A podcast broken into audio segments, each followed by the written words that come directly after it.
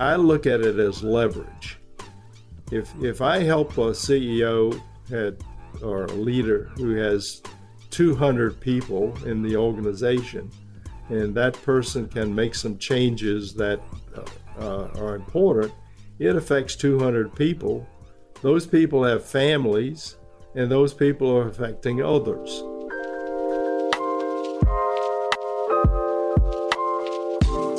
Welcome to another episode of Everyday Leadership. And today I have the absolute pleasure of sitting down with someone who is a servant leader. He's a transformational coach, he's a business consultant, and he's someone who helps people to thrive, to learn how to thrive in a very complex and chaotic world that we are living. And that's something that we definitely need more and more these days. He's also a CEO of Bridge Business Transformation.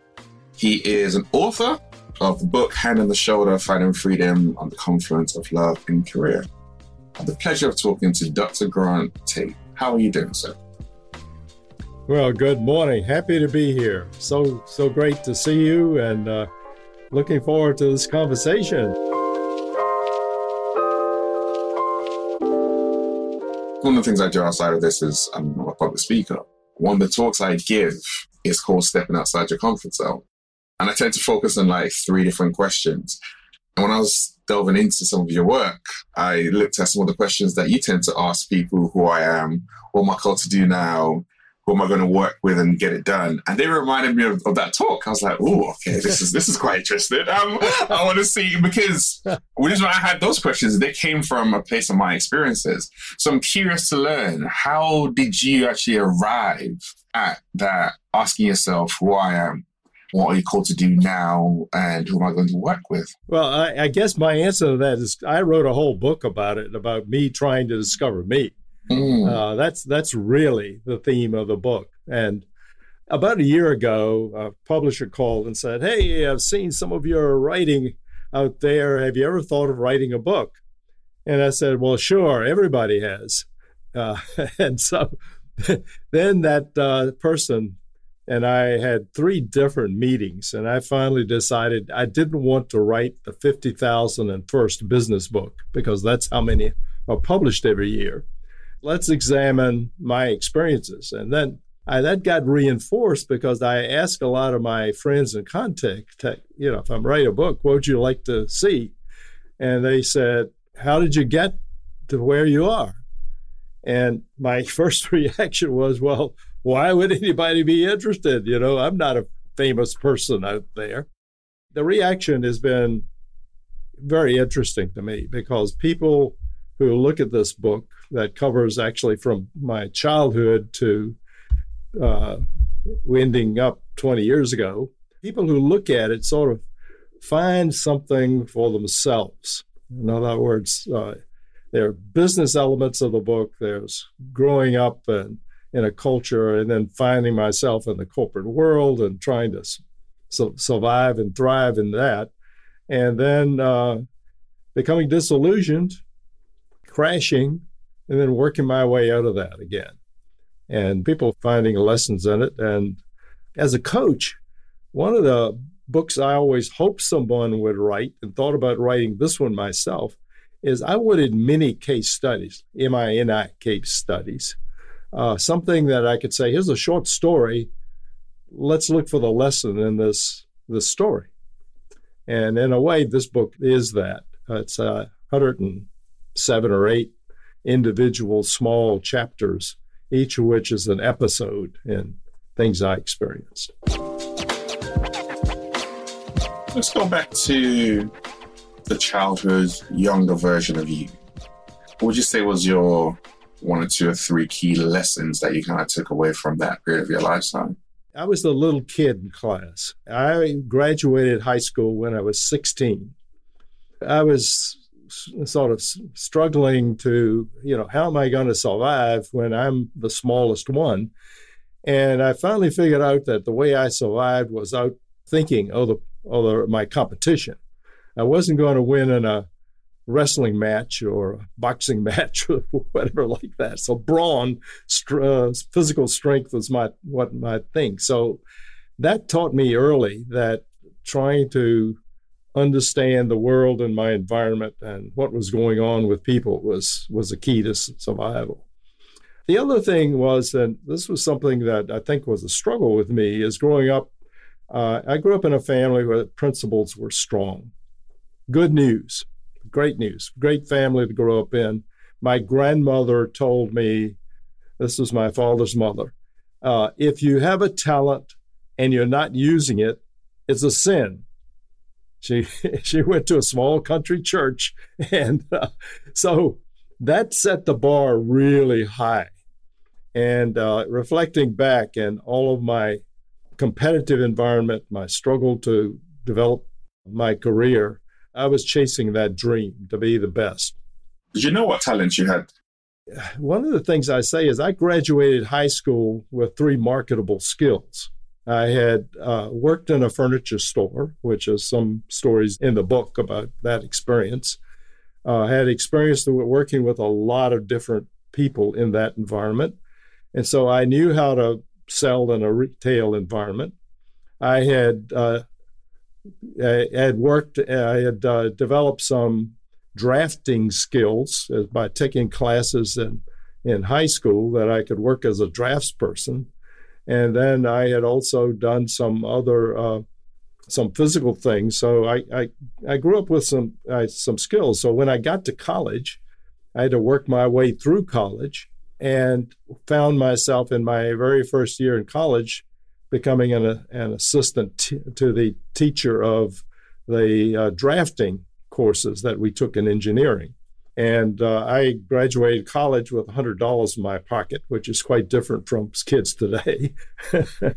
so you got no money in your pocket when you graduated this days. yeah, that, yeah, yeah that, that's that's right. Lessons learned. I my family and and because we were, you know, good family, but you know, middle class. I just felt I had to work to find my way, and work meant supporting myself and doing my part in the family. When you said supporting yourself and doing your part for the family, was that also providing for the family? Or did you have that responsibility as well? or was that just solely? No, uh, they the family was self sufficient from that standpoint. Okay. You know, I guess the way I would look at it relative to what my grandmother said, I was the oldest grandchild. It was expected that I would set the standards for behavior and performance, everyday performance. Wow. For my generation, which was a high expectation. Yeah, so that's a lot of that's a lot of pressure. yeah, yeah, that's right. That's right. Yeah, yeah. Even yesterday, I have a younger brother, he's 10 years younger, living in, in Texas. And even yesterday, we were talking about who carries that role in our larger family now. Who's the person who basically takes the lead from a standards and behavior, moral standpoint? all that was important. And uh, when I joined IBM, I found that their principles were totally consistent with mine. Respect for the individual was the number one value. And when I became a manager, uh, the person who appointed me sat me down and said, Look, you know, this is what we expect.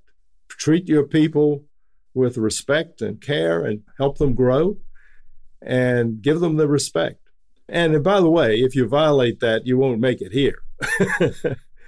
and uh, part of my disillusionment, sort of extending on in time, uh, disillusionment with the company was when I thought they lost that value, which is a bigger story in itself.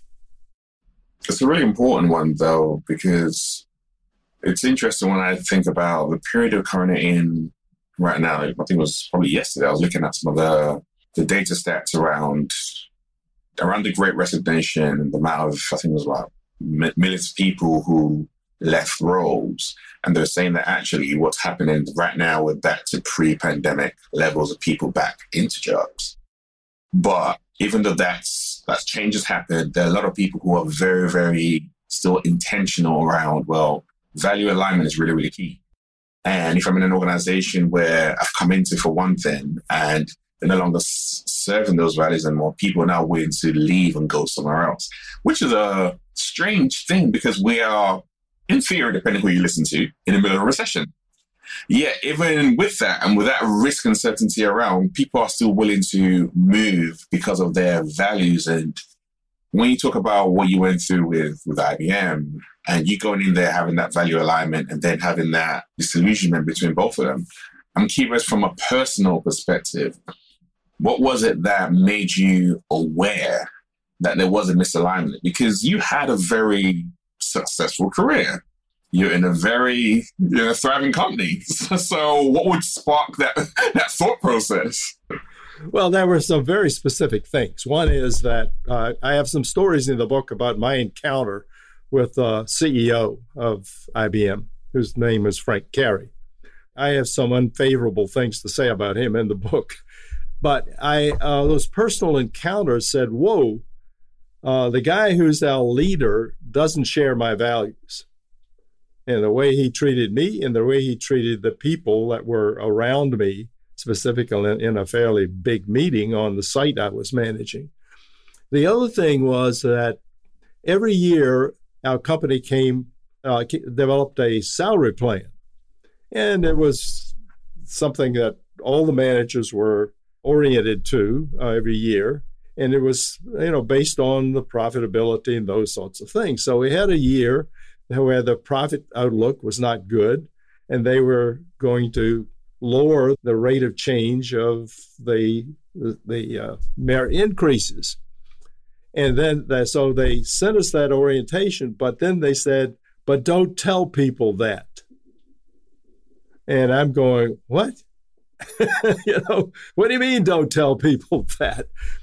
Uh, my response was, look, in my location, we stick to the truth and the values. I'm honest with the people that are in our organization. I'm telling them how what the real story is, and I suggest you so you you change the you know guidance to reflect that.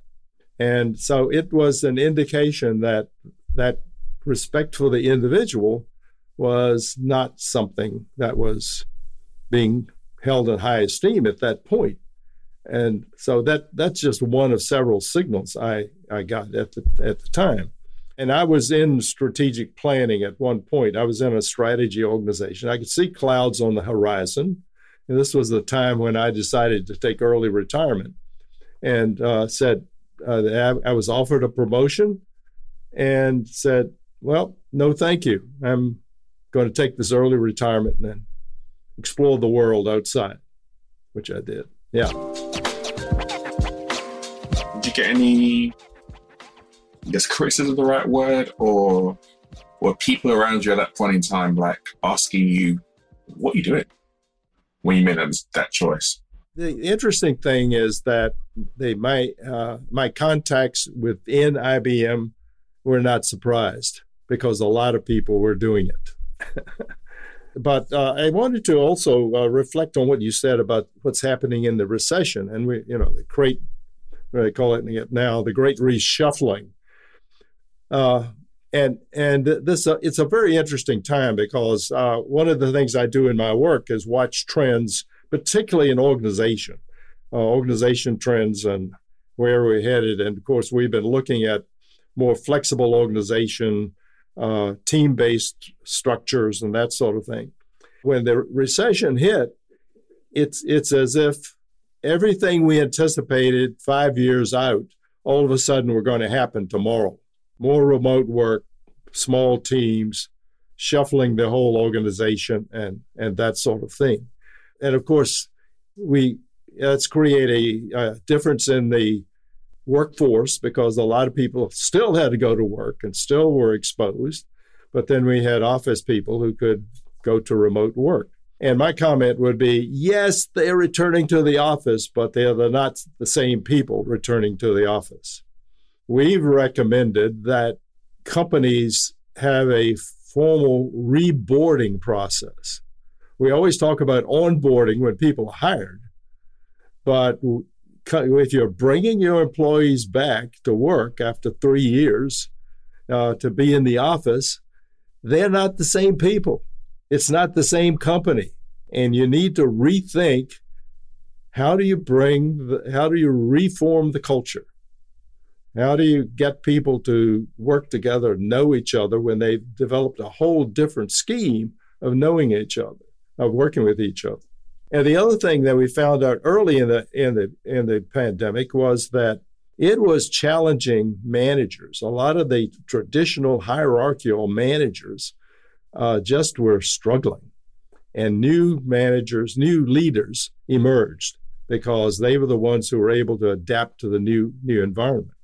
And so communications is key. Uh, we just finished a survey just yesterday with a scientific company here, and we're looking at all.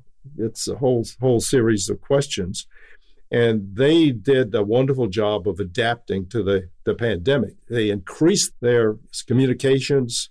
They developed small teams, and they when they brought people back to the office, uh, created the meetings and the the uh, environment where people could then get to know each other and get to know the how now relate in a different way to their tasks. Was that with your help they were able to create that? Or was that something that they were already doing? Because that sounds very, I want to say, innovative. So actually think about doing that, and that's something a lot of companies are not doing. So I'm curious as to what it was that actually made them think about doing that. Was that through the what the organization does with them? So, in, in looking at the results of the survey, I went back to 2016 when we did the first survey with this company. And at that time, if you look at favorability, they were about 54% favorable in the response to all the all the questions. And people say, well, what's a good score? 60, 66% and above. In the new survey, 100% favorable on the key questions. Now, what what changed? Uh, when we after we did the 2016 survey, uh, the CEO asked me to do the survey. Said, "Hey, we think we have a communications problem." And I did the survey and came back and said, "Guess what? You have a communications problem, and here's what it looks like." and I said, uh, "Okay." Uh, he said, "What do we do?" And I said, "You have a choice uh, I can I can create a an expensive communications pro, uh, process by which we uh, bring everybody into a workshop and we talk about communications, or you can do morning huddles, and that won't cost you anything but 15 minutes a day. they created these morning meetings where basically you talk about here's what we got here are the main priorities for today here's uh, what we need to plan for the rest of the week.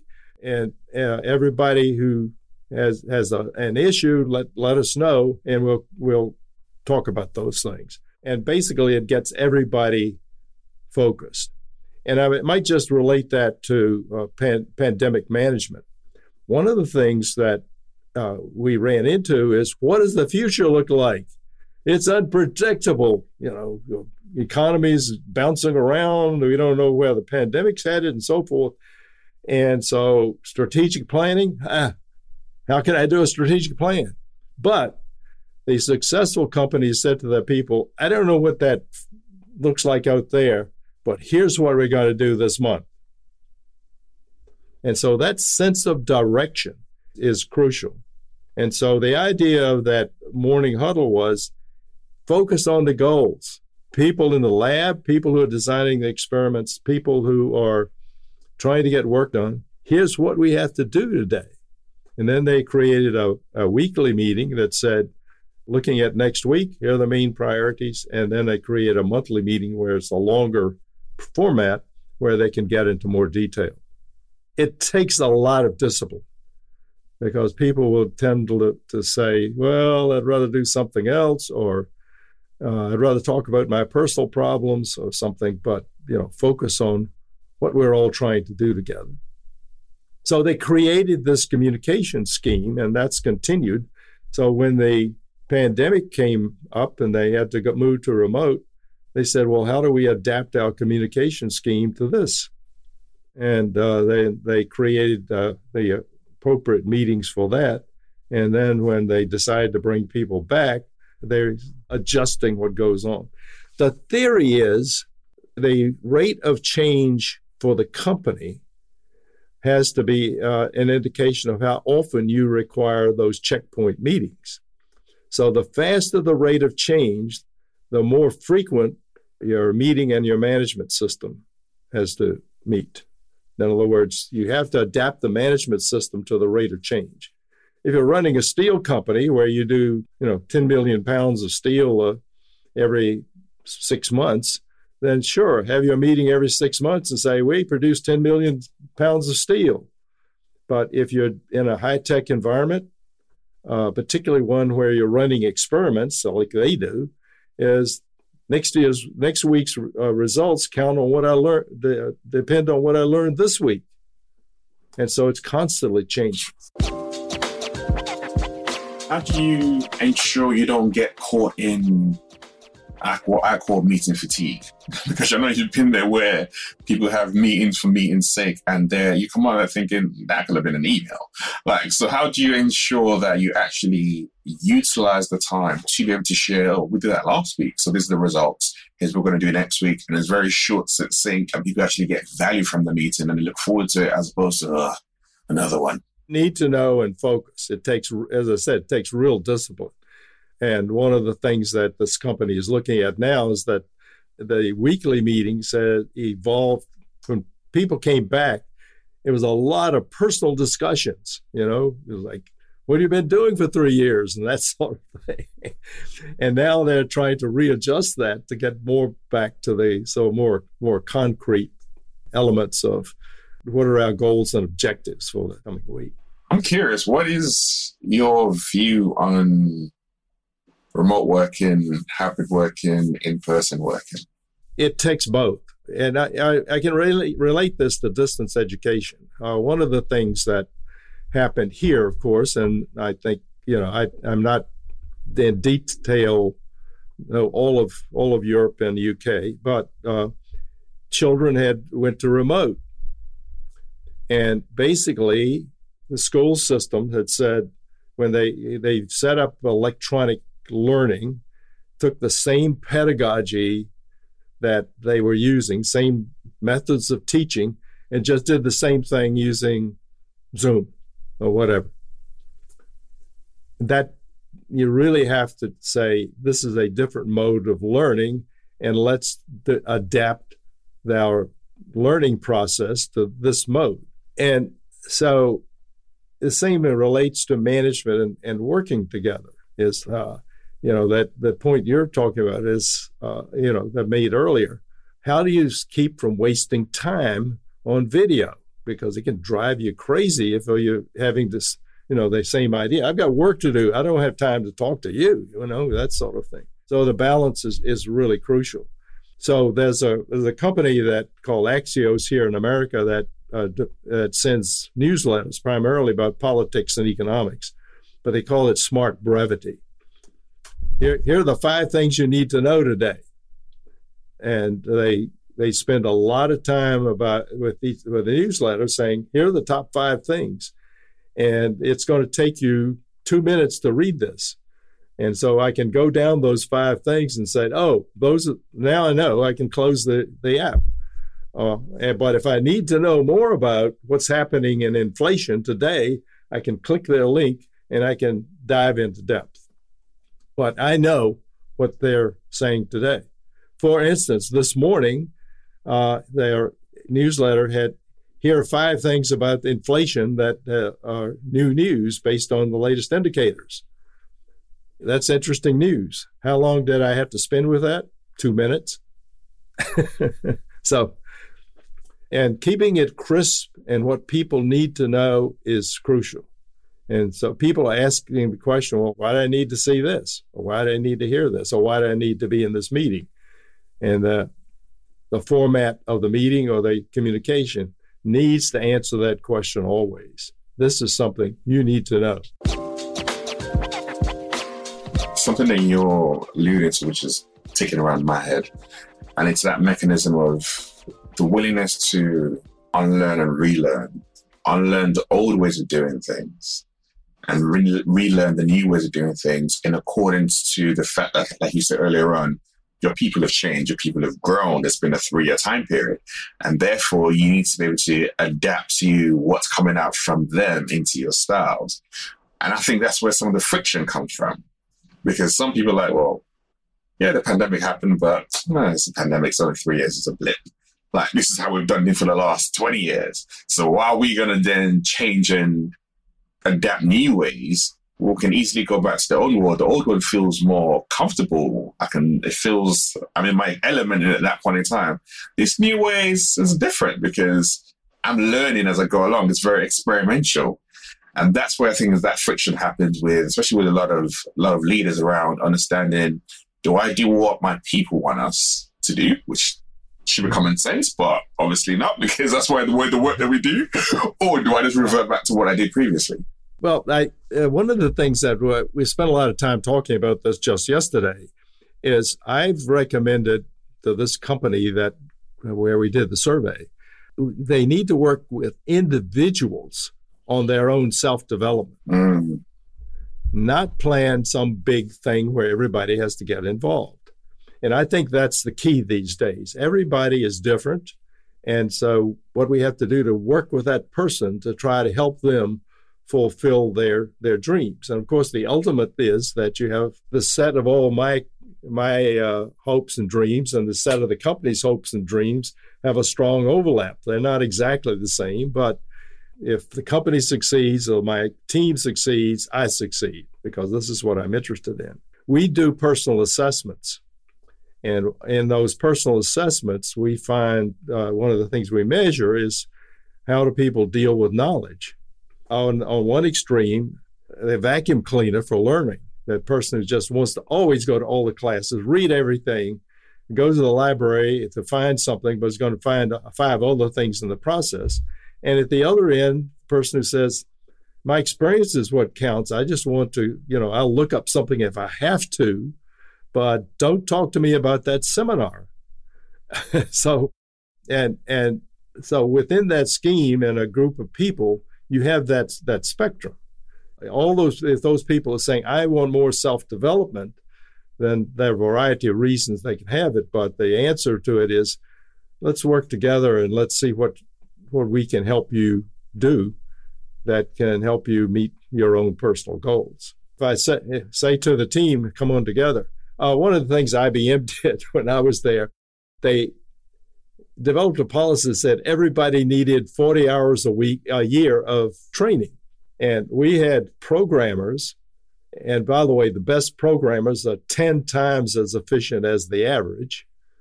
And they said, What do you mean? I don't need to go to class. What are you going to teach me?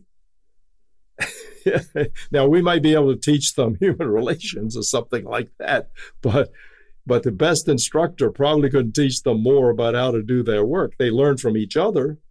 But the other thing I think is important is the growth mindset, the fact of uh, of learning, and people you can develop that attitude and approach in your team, and that is that everything we do together, everything you work on, every encounter is a learning opportunity. What can I learn from this? Even an argument or disagreement is a learning opportunity. And so trying to uh, look at things as an opportunity to develop my skills or learning more is is a critical uh, mindset to have in an organization. You know, mindset shift on your screen. It's like that's what it's all about. How do you shift the mindset of people in your team to be growth oriented, not fixed oriented? Yeah. So it's a, it's a crucial one. It's one that's not easily done or created, but that that you just alluded to around having that individual approach and recognizing that we're all we all look at life completely different. We're coming differently. We all come with different skill sets. That makes such a massive difference because then now you're no longer trying to create this big program and forcing everyone into it. You're actually tailoring the work to the individuals and allowing them to be able to meet them where they are and draw the best out of them. But I guess the argument that you get for that is, yeah, but that takes a lot more time and that might be a lot more, that might be more costly. But then you're like, well, the other side of that is it might take some time in the short term. The long term gains from that, however, you can't measure because there's so much that comes out of it. It's exponential. So it's getting over that short term, short term way of looking at things. Absolutely. And, you know, one of the, in addition to what my grandmother told me, my high school principal told me everybody has some good in them. It's up to you to find it. Ooh. Ooh. And, and, and I, you know, I sincerely believe that. And when you're working with people, their skill set may not be exactly what you ask for on the job, but you've learned something about what they can do and their attitudes and their particular skills, then help them get to the point where they can apply those. And that's the ultimate happiness where I can do what I'm really good at and get reward for it. People care about me. And so that uh, that conversation with people and learning about them is absolutely critical. We have some tools. We use personal assessments and we can learn how people make decisions and how they their empathy and various things like that and help coach them in a way that helps them uh, identify their skills because a lot of people don't even recognize their own skills and also to help them learn to work with uh, people around them and work on things where they can best apply their their skills. Now if they have serious flaws to work on then you can identify those too and help them work on those. And, and of course there are people who really can't be fixed, but that's that's a different issue. Yeah, that's what I was going to ask because even in that statement, there's, there was a good, there's good inside of everyone, and you need to kind of draw it out. How, how, what do you do when you come across people where it just doesn't seem to be any any good inside of them, where it seems to be they are either disruptive, ego centered, argumentative, values are not aligned to yours. There's so much stuff where he's like, do I really invest the time to try and find the good in this person? Or do you know when it is just to kind of just, yeah, I'm going to walk away from that one? It's a critical question. I've done a fair amount of organization development, organizational change over the years, you know, some of which in the, in the book. Uh, and I, I say, well, it, when I go into an organization, I look for two things. One is who are the hot nodes?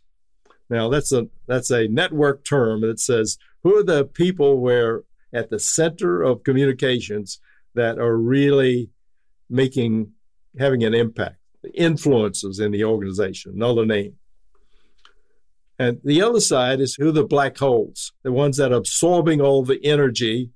You know, this is uh, like equivalent to astrology here, not astrology, astronomy, uh, uh, but uh, absorbing all the energy, dragging the organization down.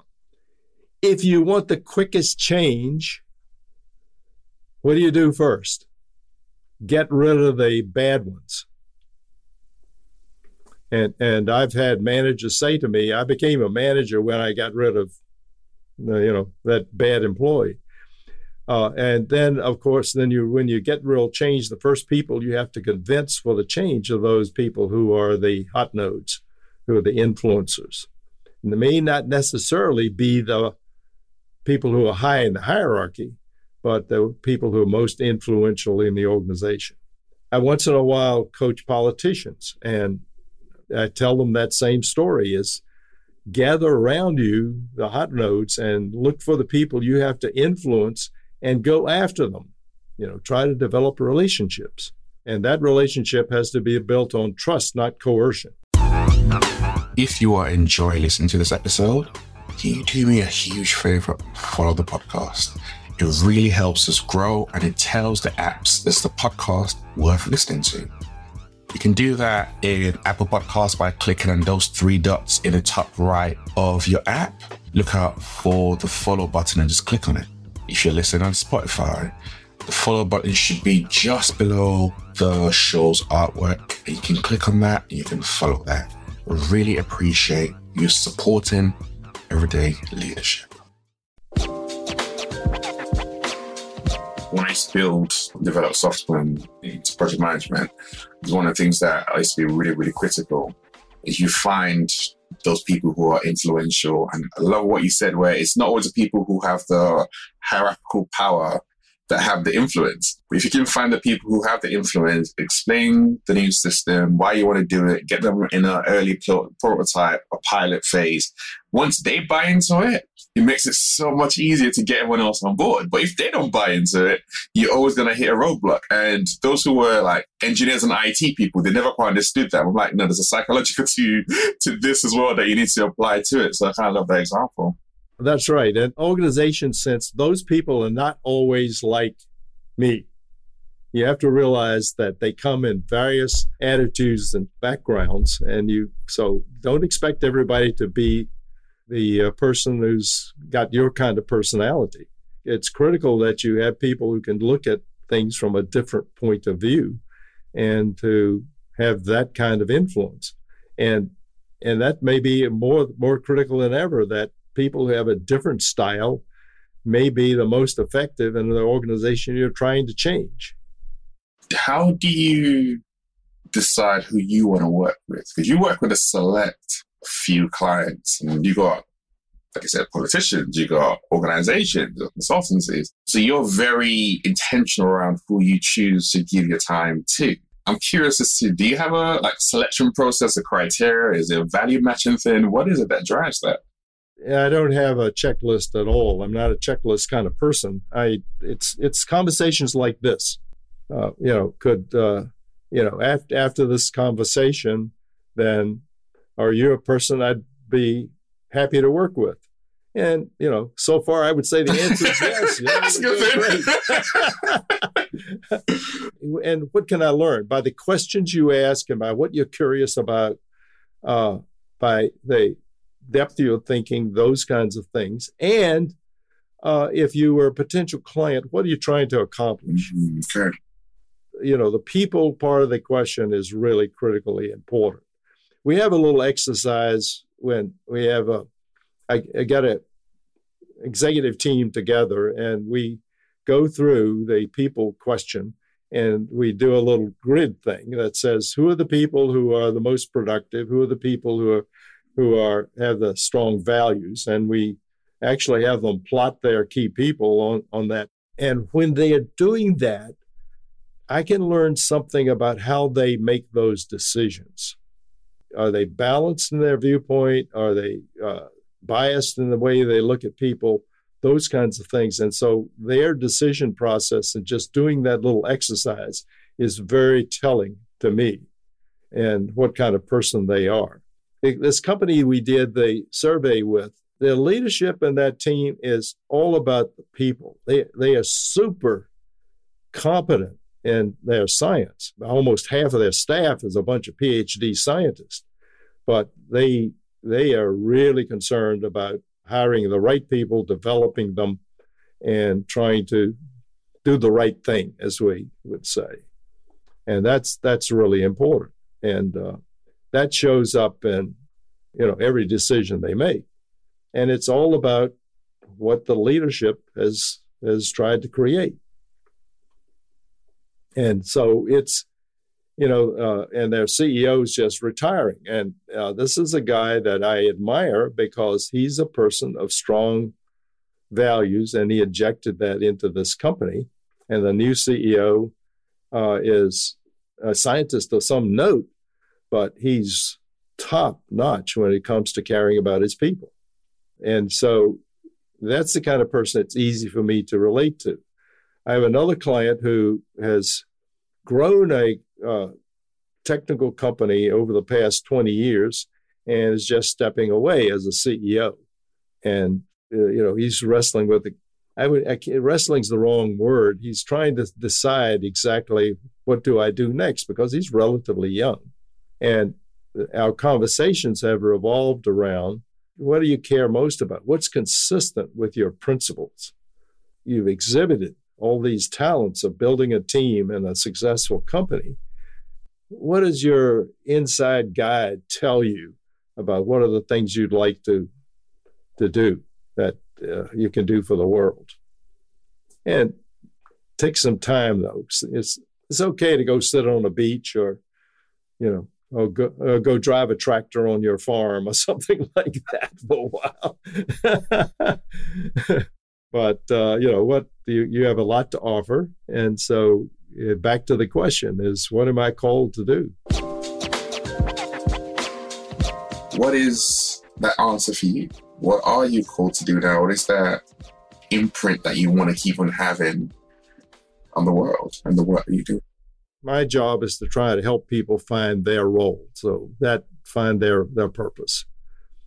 And i look at it as leverage if if I help a CEO at, or a leader who has 200 people in the organization, and that person can make some changes that uh, uh, are important, it affects 200 people. Those people have families, and those people are affecting others. And uh, so that's the way I look at my my leverage. Uh, the the big wrestle I have personally is that if I look at it from you know, just without getting into politics, but there's a lot of turmoil in the world and here in the United States. What can I do? I don't buy the idea that uh, just please give me a leader and I hope that person can fix it all. No, the question is what can each one of us do in a democracy to help our society and our country then uh, go in the right direction and take care of the people that we are concerned about?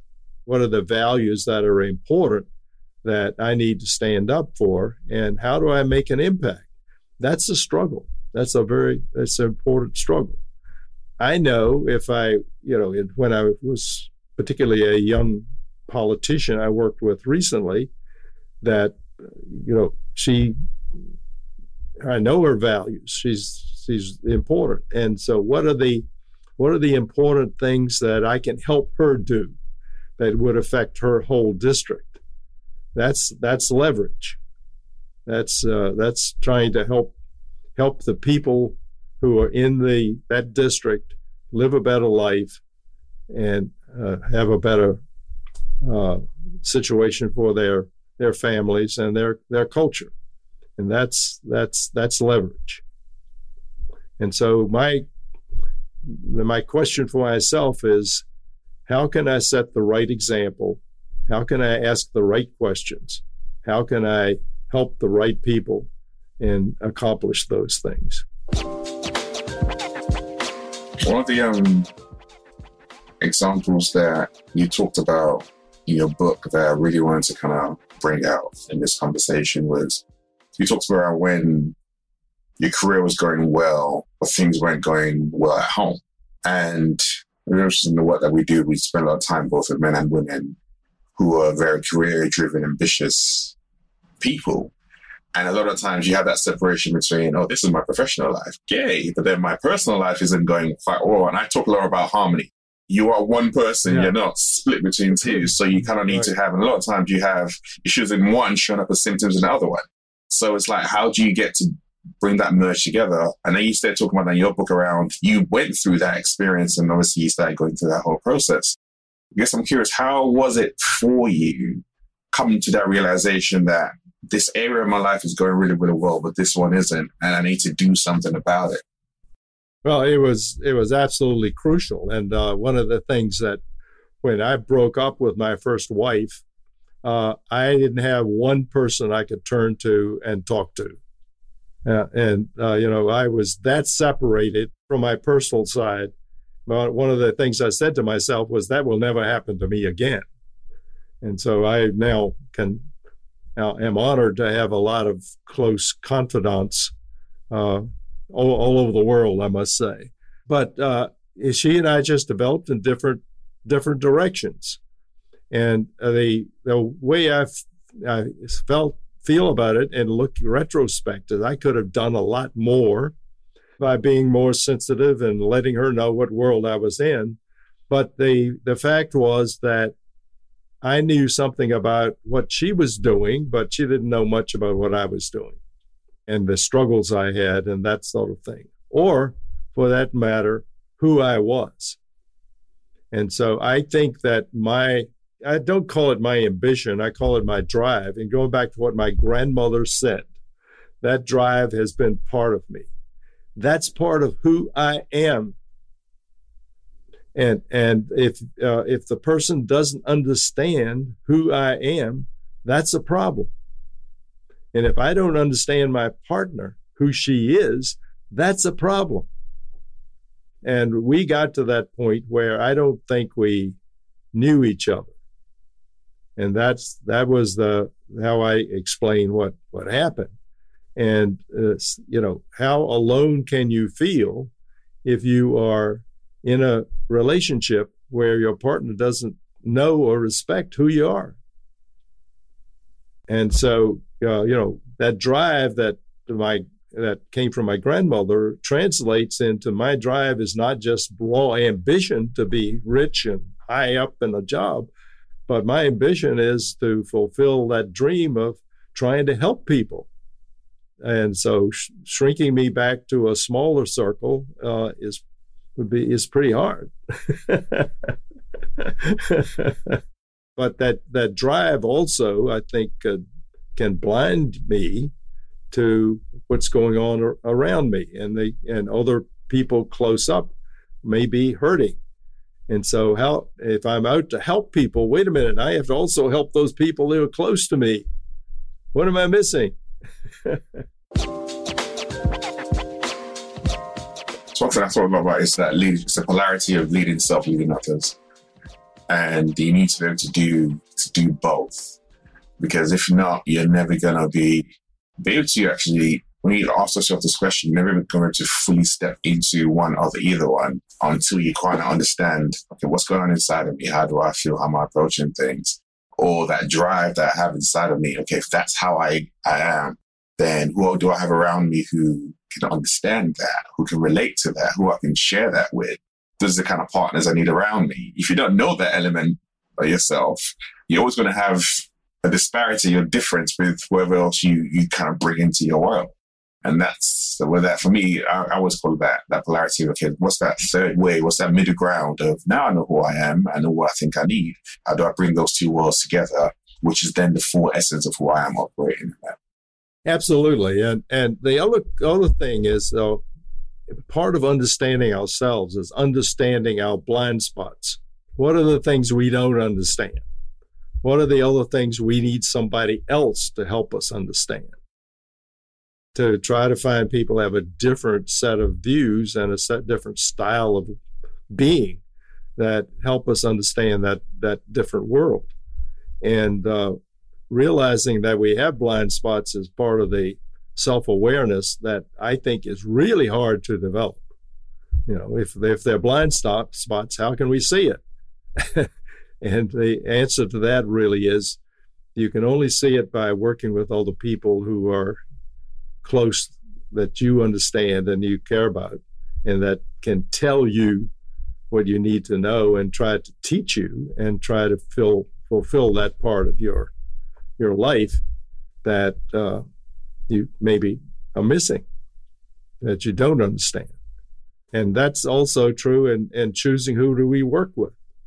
And uh, you know, if if we're uh, you know, I go into a company and they're all, if the person is a, a broad thinking strategist, then where's the person who can get the work done? Or if you go into a company and this person is a mechanic running it, who's the thinker? So those kind of complementary things are that's that's surface level, but at, at the deeper level, you know, deep personal lives, how can who are the people and who, where are the influences that help us understand more deeply what this life and our values are all about? I'm loving this conversation. I love things like get me thinking deeply. So this is definitely one for sure. I guess my own question that I was asked is how do you define leadership? Leadership is First of all, leadership is building on your values and helping find a direction for yourself and an organization or team or whatever whatever situation is that can help create the kind of change you think is necessary for the good of humanity. So the transformation idea is the transformation means things change. and what are the ideals that we're working toward. Now, you know, that obviously has context to it because if I'm, you know, working with a small team, then I'm concerned about the team. But that team operates in a bigger environment. So, how we understand that environment? Well, that environment is uh, social or, or you know, having to do with, with the company. I sort of stay away from simple ideas about what is leadership, you know, there uh, or the characteristics of a leader, and and so if I, you know, if I answer the question, what does leadership mean to me today? It means trying to help others create the change that they need in their organization, society, or the context that they're uh, living in. I think uh, it's something that definitely comes out in the way that you you talk and the way that you intentionally approach the work that you do, the organizations that you kind of work with. And if you listen to some of the things that you kind of shared and the way that you're thinking is definitely aligned to to all of that, which for me is amazing because there's a authenticity there. I think it's very easy for times when people can say certain things. We're like, well, no, these are this is the history, which is which is in the book. So obviously one thing that you could go back, check that book out, absolutely tap into it. In the show notes, you have the links for the book on Hand and Shoulder, Finding Freedom. So that's going to be available to you. But you you share a lot of experiences as to who you are, how you're about, how you think, and that impact, or should I say, how you describe leadership. And that's what makes it really, really real. It's easy, right, in this day and age, particularly, to have a lot of I guess what I call theoretical assumptions without having the real lived experience that shows, well, this is it. And this is the good and the bad. It's not just all of that. It's not sugarcoated whatsoever. So that, that definitely comes through and it's something I've, I've appreciated and I've really, really enjoyed this conversation. So thank you very much. Well, I have as well. Thank you. Thank you so much. And uh, I hope we have a time to talk again sometime because I'd like to learn more about you. But I but I've learned a lot because of the way you uh, ask questions. I appreciate that. I'm sure we, we can make that happen for sure. This is Everyday Leadership. We'll see you soon. Here's a quick preview of who we've got coming up in next week's episode. Make sure you're following the show so you don't miss out on this amazing guest. I remember my mom specifically saying, like, you've got all of these qualifications. Imagine how much money you could get if you went and got a job. Why don't you go and get a job? Like, I don't want a job. One thing I do during the week is I go for a run. And most days after each run, I upload a video on LinkedIn, normally about two or three minutes. So if you want to get a little bit size information as to what's going on in my head after that run, check me out on LinkedIn. Just type in my name, S O P E A G B E L U S I, and you'll find me. And you can tap into some more content outside of everyday leadership.